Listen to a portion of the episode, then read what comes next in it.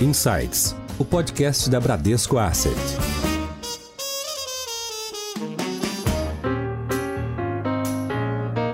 Olá, bem-vindos a mais um episódio do Insights, o seu podcast semanal da Bradesco Asset. Em um mercado com tantas opções de investimentos, os fundos de renda fixa e crédito são componentes importantes em uma carteira diversificada, principalmente para o longo prazo. Mesmo diante de um cenário de retomada na renda variável, a diversificação continua sendo fundamental. Para compreender o contexto econômico e como ele afeta os seus investimentos, hoje nós vamos conversar com a head de crédito privado da Bran, Ana Rodella. Ana, bem-vinda de volta ao Insights. Oi, Pri, um prazer estar aqui de novo. Muito legal falar com vocês. E nós chamamos de volta também o nosso head de renda fixa, o André Caetano. André, bem-vindo de volta aqui também. Olá, Pri, como vai? Prazer estar aqui com você de novo. Começando aqui por cenário, a gente vai entrar, claro, no cenário doméstico aqui de Brasil, mas vamos primeiro falar de cenário global. A gente está vivendo um cenário de bastante liquidez global, muito impulsionado pelo pacote trilionário, né, o pacote fiscal, o pacote de estímulos nos Estados Unidos. E isso provoca um cenário inflacionário, né? A gente fala bastante do tal reflation, né, o cenário de reinflação. André, começando por você, o que significa esse cenário, principalmente nos Estados Unidos, e como isso afeta o mercado de juros aqui? Bom, Pri, eu acho que você tocou num ponto muito importante. A reflação nos Estados Unidos e em muitas economias eh, desenvolvidas, países emergentes, parte do que a gente está vivendo aqui, isso tem muito uma relação muito forte com o período que a gente está vivendo, essa situação singular na história, né? Os pacotes que foram feitos, bilionários, trilionários ao longo do mundo inteiro para poder fazer frente a esse impacto dessa pandemia, né? E o que isso causou em termos de reestruturação, de oferta, demanda no mundo inteiro, muitas quebras de cadeias, uma demanda muito forte por commodities. Tudo isso tem causado uma preocupação muito grande com relação à volta da inflação, não só nos Estados Unidos, mas em outros países e no Brasil inclusive, e o quanto isso impacta as curvas de juros no mundo inteiro. Vamos falar um pouco do que você trouxe aí dos juros americanos, as chamadas treasuries, né? Então foram movimentos fortes, movimentos de mais de 70 bips, 0,70 pontos na taxa. Isso para um treasury de 10 anos é bastante coisa. Só explicando para os ouvintes, quando a gente está falando de treasury, a gente está falando do título emitido pelo governo americano. A gente costuma falar do título com vencimento de 10 anos e quando você está falando desse yield, né, que é o prêmio de juros, você está dizendo que no último ano o prêmio de juros aumentou significativamente. Colocando falando em termos de números, né, Pri? Ele saiu de 0,90% ao ano na, na, virada do ano, aproximadamente, para algo em torno de 1,60% esse ano, ou seja, um movimento bastante relevante. E isso, sem dúvida nenhuma, impacta o mundo inteiro, impacta aqui no Brasil também. Então a gente vê um movimento muito forte nas curvas de juros de uma maneira geral, ou seja, isso não aconteceu só no Brasil, aconteceu em todos os países envolvidos, em todos os países emergentes. A gente tem as nossas questões, as nossas dificuldades, e por isso a gente teve um movimento muito mais relevante aqui, mas a gente fala um pouco mais sobre isso. E além disso, a gente fala também da volta da inflação, ou seja, isso vai acontecer nos Estados Unidos, vai acontecer na Europa, vai acontecer em vários países do mundo. Está acontecendo no Brasil, a gente já vê uma alta de inflação vindo desde a virada do ano, né? Então, isso tem causado aí já um movimento importante nas nossas curvas de juros. E a grande verdade é que, diferente de muitos países, a gente aqui tem uma questão com a inflação que é muito peculiar. Talvez o mundo mundo tenha um pouco mais de leniência com a inflação, um pouco mais de espaço para conviver com uma inflação, a gente, pelo nosso passado recente, por tudo que a gente já viveu no Brasil, eu acho que infelizmente o nosso Banco Central não tem todo esse espaço. Então a gente aqui acabou sendo em tantos momentos o aluno ruim da turma e a gente convive com esse passado que ainda ronda a cabeça do investidor. Então o nosso Banco Central acaba tendo que ser um pouco mais tempestivo e por isso a gente já vê um movimento de alta de juros aqui no Brasil, que não é o que está acontecendo de uma maneira geral no resto do mundo, especialmente falando dos Estados Unidos, é algo que talvez venha acontecer mais para frente, mas antes disso acho que outras coisas acontecem no sentido de tirar parte dos estímulos, o programa de recompras dos títulos, enfim, tudo que foi feito, todo o aparato que foi feito para poder fazer frente a essa questão da pandemia. Em Foco Legal. Agora, falando um pouco aqui de Brasil, a gente está realmente vendo esse repique de inflação aqui também, muito puxado pelas commodities. E a gente tem também outro fator que pressiona a nossa curva de juros, que é a questão fiscal, né? A questão de orçamento fiscal, de rompimento do, do teto fiscal, muito se fala nisso. Então, queria ouvir um pouco de você, Ana. Quando a gente fala de crédito privado, a gente tem um componente ali de curva de juros, mas a gente tem um componente também de risco de crédito crédito. Então, queria que você comentasse desses dois componentes, o que, que a gente está vendo aqui na curva de juros Brasil e como a pandemia tem afetado a questão do risco de crédito, né? E como isso afeta os prêmios nos ativos de crédito privado. Olha, Pri, você explicou bem. A gente precisa lembrar que quando estamos falando de títulos de crédito privado, a remuneração que o investidor recebe, ela é composta pelo prêmio da liquidez, quanto mais longo o papel, mais prêmio eu peço. O risco de crédito, quanto mais arriscado aquele emissor, também mais eu deveria ser remunerada por esse risco. E a questão da taxa de juros, que aqui no Brasil a gente tem as emissões em percentual do CDI, que essas são exclusivas do Brasil, a gente não vê essa emissão em percentual de uma taxa de juro em nenhum outro país, ou as emissões em CDI+.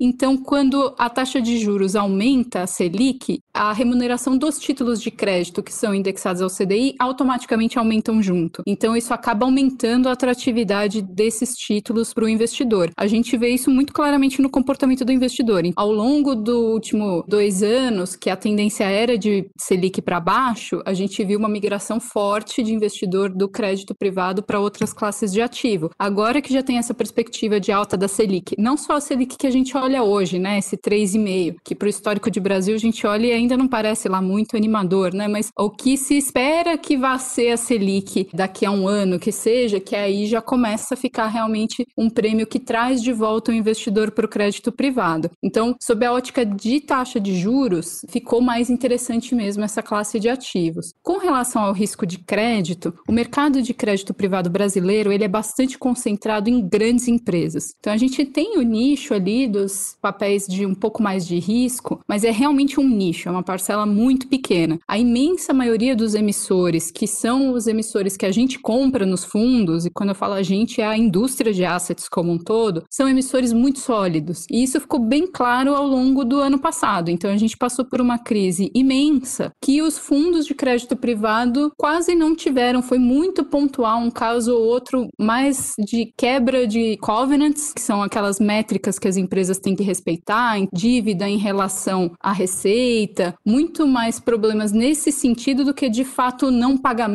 de dívidas. Então, embora a crise tenha sido bem forte, ela não representou um impacto significativo em termos de piora de qualidade de crédito dos emissores que acessam aqui o mercado de capitais. Então, quando a gente pensa na parte da remuneração que está ligada ao risco de crédito, a gente tem que entender que ela também não aumentou justamente porque isso não aconteceu, né? Não teve essa piora do risco de crédito. Então, ano passado, lá no estouro da pandemia, que deu aquele em todo mundo, esse prêmio de risco aumentou bastante. O tempo foi passando, deu para perceber que as empresas continuavam saudáveis, que elas continuavam honrando seus pagamentos, esse prêmio foi diminuindo, então a gente vê isso muito nitidamente. No ano passado a gente tinha emissões que chegaram a bater CDI mais 3,5 para grandes emissores, nomes muito bons. Hoje em dia esse já é um nível de remuneração que fechou bem, a gente fala, né? Diminuiu bastante. Tá pagando menos juros hoje, mas CDI mais 3 é uma taxa bem atraente. Exato. Hoje, para CDI mais 3, você realmente tem que ir para um nível de risco onde você tem uma chance razoável de ter um problema de crédito. A gente chegou a ter grupos muito bons, grupos que são AAA locais, sendo negociados nesse nível de spread lá no ápice da crise. Hoje a gente já está mais por volta ali do CDI mais 1,5, 1,60. Então é uma diferença grande. Quem continuou investindo em crédito privado ao longo desse período todo acaba tendo um ganho quando essa taxa ela diminui. Quem está com o dinheiro investido nisso. Mas hoje, mesmo quem está pensando em entrar agora, a gente acha que esses níveis, CDI mais 1,5, 1,60, ainda são interessantes quando a gente olha em relação ao histórico.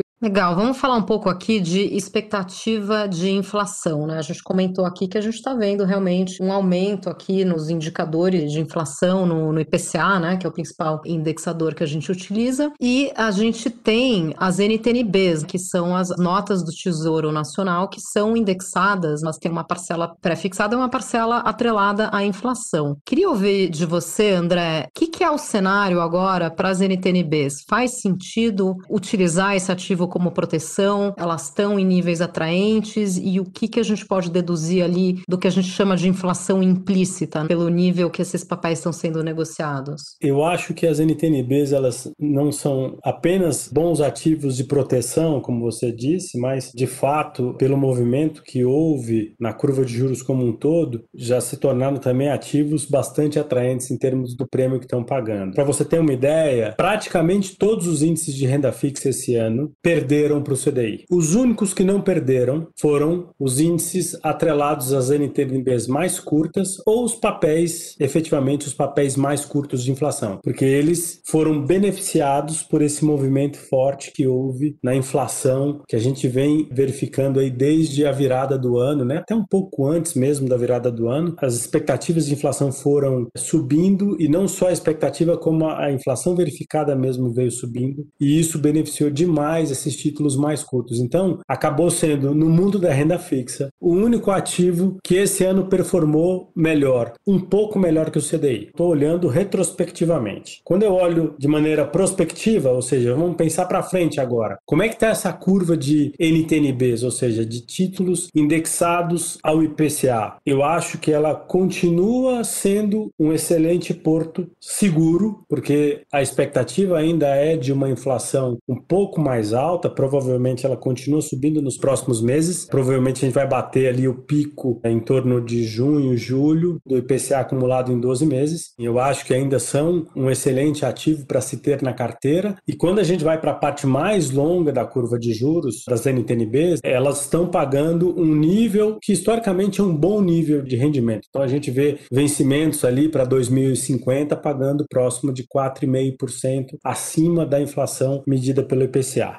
respondendo a sua pergunta, sim, eu acho que são excelentes ativos para se ter na carteira. A gente precisa ter uma consciência muito grande de que esse é um momento muito delicado para a renda fixa que a gente está vivendo esse ano. A gente está vivendo um momento de alta de juros, ou seja, o Banco Central iniciou o processo de normalização da taxa de juros, ou seja, subida da Selic e a despeito dele acreditar que essa normalização vai ser parcial, ou seja, ele não vai precisar normalizar tudo, o mercado já acredita que ele vai precisar fazer isso justamente por conta de uma uma inflação que vai ser desafiadora para ele e a gente vive num regime de metas de inflação. Só relembrando, a gente começou o ano com uma Selic de 2%, né, o nível historicamente mais baixo. O Banco Central já elevou isso para 3,5% e a gente está vendo leituras aí para o final do ano, a gente poderia chegar até o quê? Uns 6,5%? Sim, inclusive o nosso cenário base, que ele chega a 6,5%. O Banco Central hoje não acredita que ele precise fazer tudo isso, eu acho que ele acredita que possa parar antes. Obviamente, ele está preocupado ainda com a saída dessa pandemia e como é que vai ser isso na atividade. Ele não se compromete em fazer todo o ajuste, porque talvez ele acredite que a economia ainda precise aí de estímulos para que ela possa se recuperar. Você me perguntou sobre a chamada inflação implícita, ou seja, quanto de inflação precisa acontecer para que a relação entre aplicar num título de renda fixa pré-fixado ou num título indexado à inflação seja mais ou menos a mesma coisa. Significa que a inflação inflação implícita na curva das NTNBs hoje gira em torno de 5%, ou seja, se a inflação for 5% nos próximos anos ou acima disso, você vai ter feito uma boa escolha se aplicou num papel indexado à inflação. Se a inflação for abaixo disso, provavelmente teria sido melhor se você tivesse aplicado num papel pré-fixado. Então, esse é o conceito da inflação implícita. Na curva de NTNBs hoje, Pri, gira em torno de 5%, é uma boa média dos títulos de uma maneira geral. E você vê esse 5% ao longo da curva inteira, o que acaba sendo muito bom. A gente não vê ali um mercado que acredita que vai haver um desarranjo, a inflação vai voltar e vai atingir números muito altos. 5% é um prêmio razoável para o momento que a gente vive, na minha opinião. Voltando, eu acho que sim, o Banco Central vai precisar continuar esse processo de alta de juros. Ele já indicou que na próxima reunião ele dá mais 75 bips, ou seja, ele deu já duas de 75, saindo de 2 para 3,5, e já indicou que na próxima o caminho mais provável é que ele dê mais uma de 75, mas ainda está com o discurso de que acredita que possa ser um movimento parcial, a normalização parcial, ou seja, ele não vai chegar aí no 6,5, que de uma maneira geral é o que a maioria dos analistas imagina que possa ser esse o nosso patamar normal. Ele está sendo desafiado pelo mercado, o mercado hoje já precifica todo esse movimento é, ao longo desse processo que se iniciou agora. Legal. E já que a gente está falando de títulos que dão uma proteção contra a inflação, queria falar com a Ana agora sobre as debêntures incentivadas, né? Que são títulos emitidos né, por empresas ou por projetos de infraestrutura. Tem inclusive um programa de incentivo né, de algumas debêntures específicas que dão a isenção de imposto de renda para o investidor pessoa física. Ana, você pode comentar como é que está esse mercado de debêntures incentivadas? O que, que você está vendo de prêmio, de novas emissões?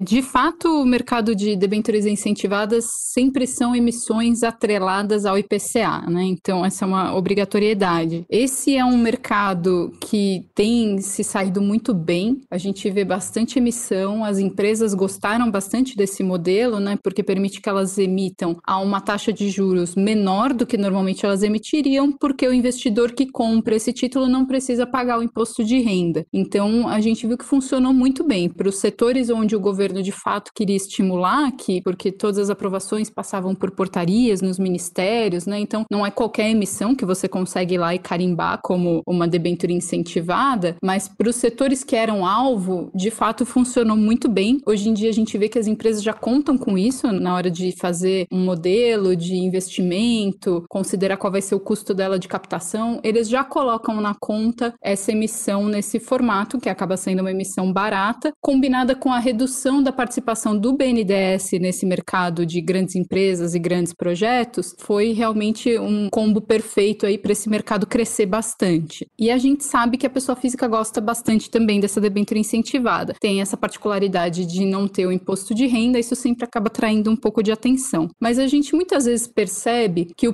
prêmio de risco oferecido por esses títulos é inferior ao que a gente vê nos títulos de CDI, de crédito privado. Mesmo por... quando a gente compensa o fator do imposto de renda, né? Mesmo assim. E isso acontece muitas vezes porque o investidor, às vezes, ele mira o IPCA mais alguma coisa, né? Então, cada investidor vai ter ali a sua taxa que ele considera ideal. Tem o investidor que gosta de comprar a partir do IPCA mais 4, tem o que já compra a partir do IPCA mais 3,5, mas geralmente você vê o investidor muito focado nessa questão de um prêmio acima da inflação. Quando, na verdade, quando a gente olha um título de crédito, eu tenho que olhar o prêmio que ele me paga em relação ao que a gente chama da taxa livre de risco, que no caso, a gente está no Brasil, a gente fala de um título do governo brasileiro, que seria a NTNB que o André estava falando. Então, quando eu estou olhando uma emissão de uma debênture incentivada de 15 anos, eu tenho que pegar um título do governo que me dê esse risco desse prazo também e comparar quanto aquela NTNB está pagando, quanto essa debênture está pagando. E aí eu vejo essa diferença é o meu prêmio de risco de crédito. E muitas vezes a gente vê que essa diferença não faz sentido do ponto de vista de remuneração para o Ou seja, tem tá muito tá pouco prêmio, né? Se você comparar a debênture incentivada com uma NTNB do mesmo prazo, você está dizendo que o prêmio está muito magrinho. Exatamente. Às vezes ele chega a ser negativo. Comparando com uma NTNB, ele está te pagando menos do que a NTNB para aquele período pagaria. Tem a questão fiscal, sem dúvida, tem a questão do incentivo fiscal. Só que você está falando de um título onde você não tem risco de crédito nenhum, que é a NTNB, versus um título onde você está numa emissão geralmente de longo prazo. Então, quanto maior o prazo, maior o risco de crédito, menor a liquidez também, né? Por ser um, um título longo assim. Então, muitas vezes a gente percebe que o investidor ele não faz exatamente essa conta e isso acaba levando a alocações que não são tão interessantes, né? Por isso que a minha recomendação quando se trata de debêntures incentivadas é realmente buscar um fundo de investimento, porque você vai ter um gestor fazendo toda essa conta, olhando lá na ponta se o spread, né, o prêmio de risco de crédito está coerente com aquele risco. Ele conhece o balanço daquela empresa que está emitindo. Então, quando a gente fala de emissões de 10 anos, 15 anos. Isso é extremamente longo, principalmente quando você traz para o mercado brasileiro, né? A gente tem ciclos econômicos super voláteis aqui, a gente tem eleições que são super barulhentas também. Então, o gestor ele consegue avaliar melhor o risco de crédito que está embutido naquele título, se o prêmio está adequado e uma coisa muito importante também, no fundo você tende a ter uma diversificação muito maior do que comprando os papéis diretamente na sua carteira, na pessoa física, né? Então, um título ele sempre vai ter uma alocação pequena por emissor, né? Aqui a gente fala em 1%, 2, 3% do fundo. É muito difícil um investidor pessoa física conseguir esse grau de diversificação. E lembrando que para evitar risco de crédito, a diversificação entre emissores é um dos pontos principais, porque se você tem um problema em uma empresa, você não tem lá um pedaço muito grande da sua carteira comprometido com isso, né? Então a gente entende que esse é um mercado onde a ajuda profissional é bem importante, embora a gente saiba que é um papel bem popular aí para as pessoas comprarem diretamente nas carteiras, e é um papel que a gente viu os spreads diminuindo bastante também ao longo do último ano e ao longo desse ano, tá? Os spreads hoje estão menores do que estavam no começo do ano, estão bem menores do que os títulos em CDI. Provavelmente essa questão do aumento da inflação faz com que as pessoas busquem mais títulos ligados à inflação, né? Então a gente viu uma demanda muito grande por esses papéis. Hoje a gente entende que o risco retorno no CDI, nos títulos de crédito em CDI, tende a estar mais adequado do que das debêntures incentivadas.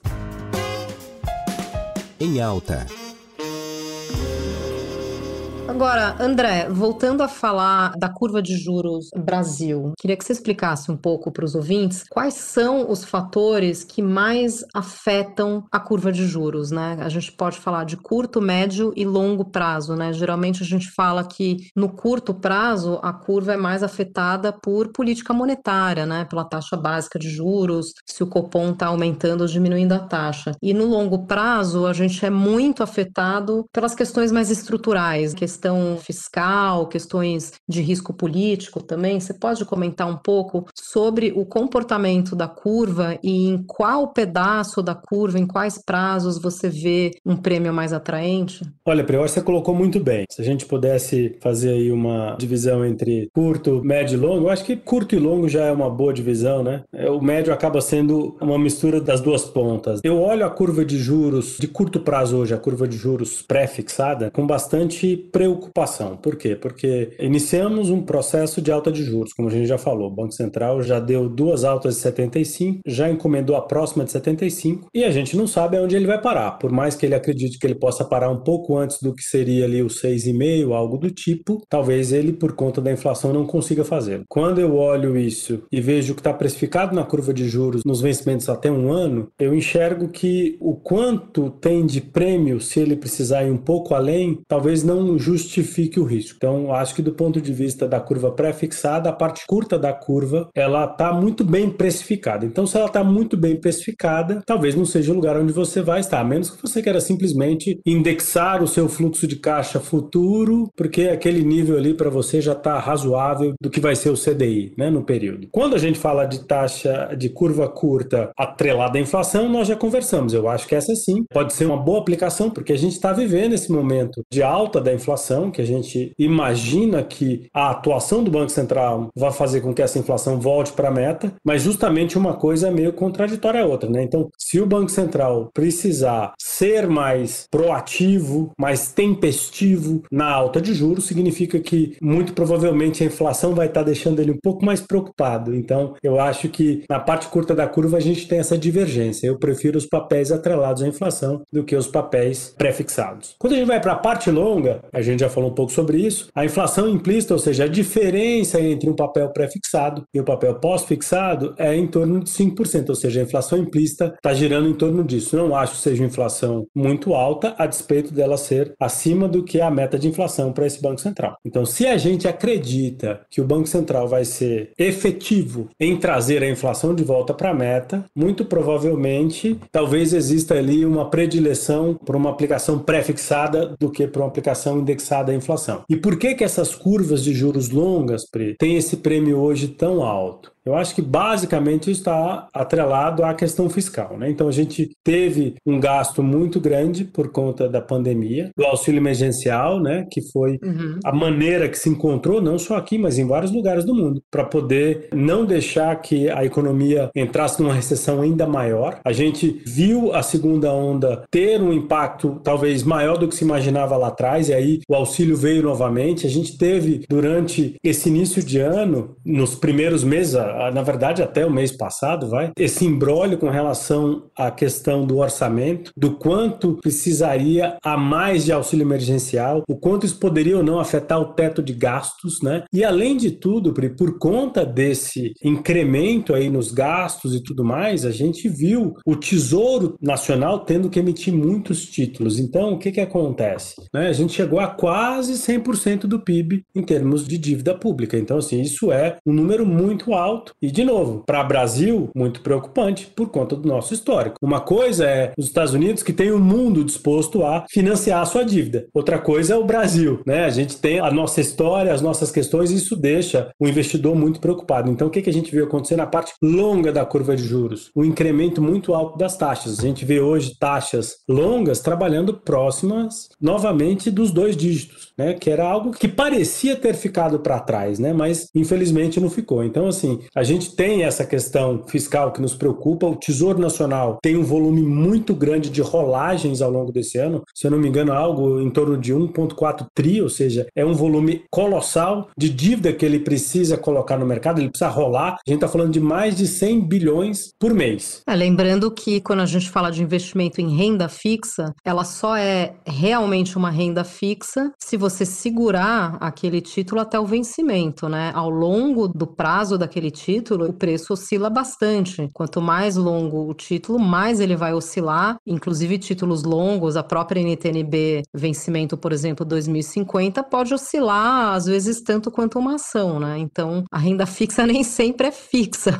Ela só é fixa se você casar aquele prazo, segurar ali até 2050, né? Na verdade, o que ela tem de fixo é o fluxo de pagamentos dela, né? Porque o preço de mercado dela oscila todos os dias. Sim, por conta sim. do quanto o investidor pede de rendimento para colocar aquele título na carteira, certo? Ana? Exatamente. Ele sabe quanto é o rendimento para o vencimento, mas Exato. se ele quiser sair desse investimento antes do vencimento, ele não tem como saber antes o preço em relação ao preço que ele pagou para entrar, quanto que ele vai receber para sair. Agora, pelo menos na parte de pós-fixados, principalmente para o investidor mais conservador, e aqui a gente sempre volta a falar que é importante ter a tal reserva de segurança, né? De ter uma parcela da, da sua carteira que você possa ter uma liquidez imediata e que tenha menor risco, para essa parcela do investimento, pelo menos a rentabilidade do pós-fixado, ou seja, dos fundos DI, né? Aqueles fundos mais simples, indexados ao CDI, pelo menos ele vai ter uma remuneração maior agora, né? O fato de estar havendo esse processo de normalização da taxa básica de juros e, consequentemente, um incremento aí da taxa do CDI, né? Isso beneficia, sim, os papéis pós-fixados, ou seja, o rendimento que o investidor vai ter nesse papel vai ser um pouquinho maior, né? E à medida que o Banco Central continua o processo de normalização, isso vai ficando cada vez melhor. Agora, voltando a bola para Ana, falando de crédito privado, a gente divide aí as emissões, né? A gente usa jargões de mercado aqui que a gente fala que uma emissão ou é high grade ou é high yield. Então, quando a gente fala de high grade, ou seja, um grau alto,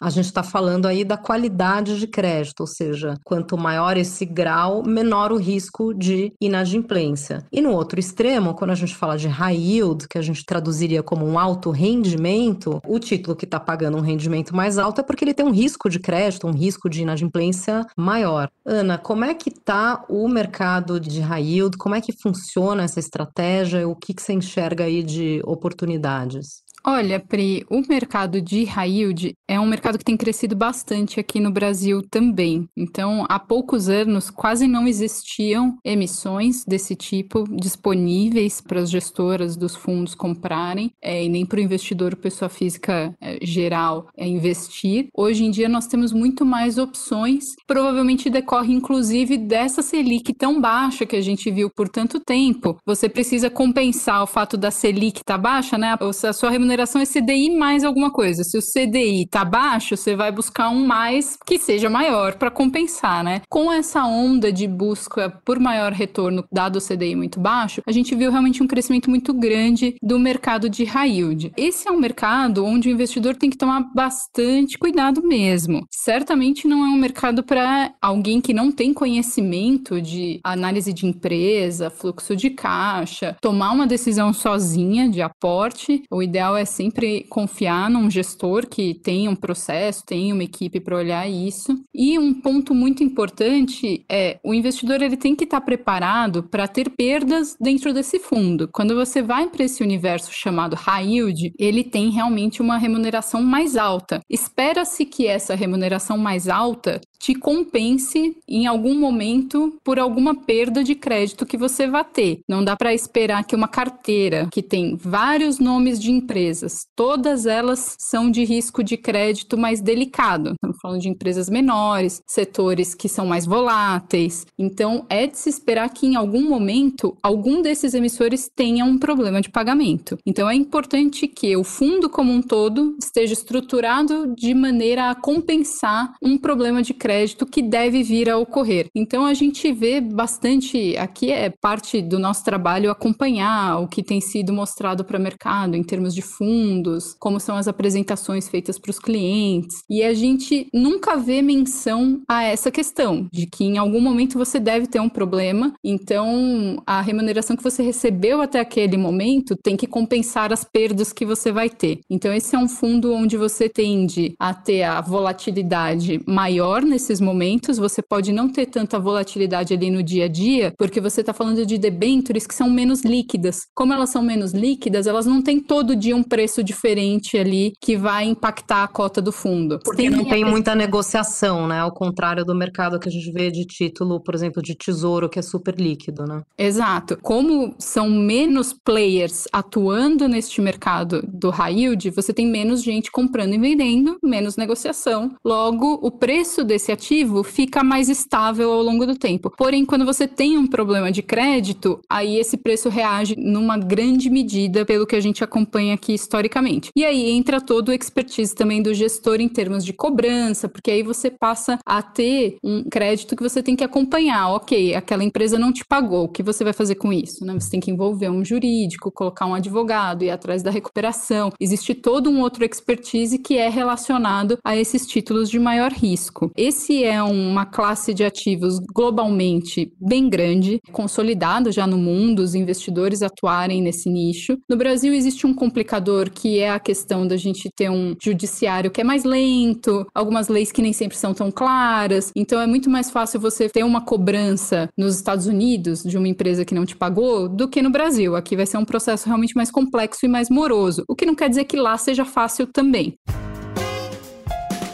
Seu guia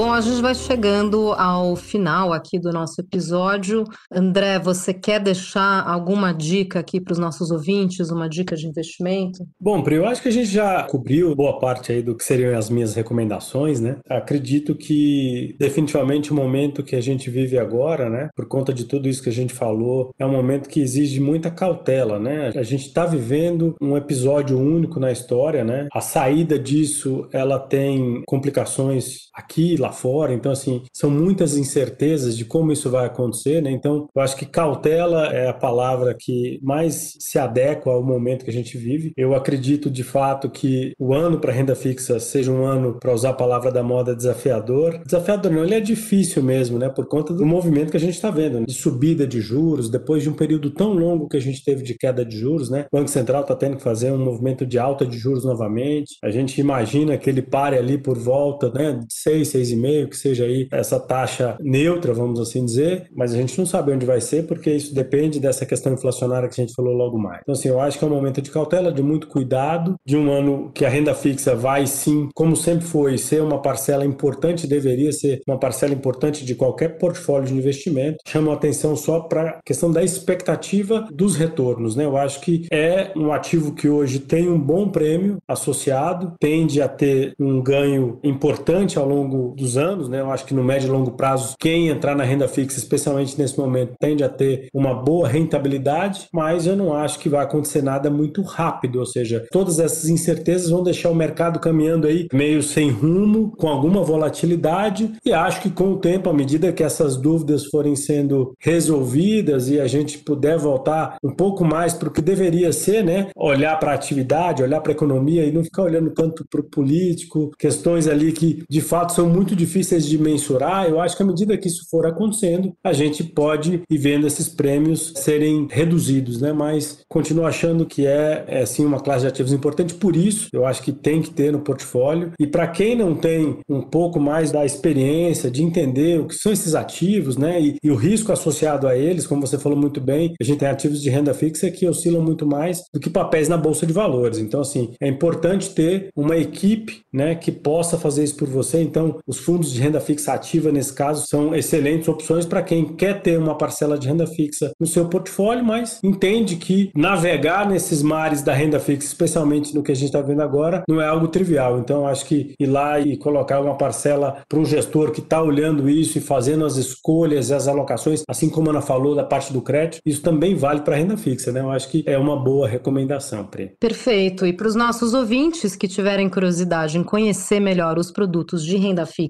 e crédito do Bradesco, você pode acessar a página da Bradesco Asset, né? www.bradescoasset.com.br. Lá tem fundos para todos os perfis de risco. Chegando ao final aqui, queria agradecer Ana Rodella, nossa head de crédito privado da Bram. Obrigada, Ana. Obrigada, Pri. Obrigada também, André Caetano, head de renda fixa. Obrigado, Pri. Um prazer estar com você de novo. E fiquem ligados, toda semana tem um episódio novo do seu Insights. Até a próxima!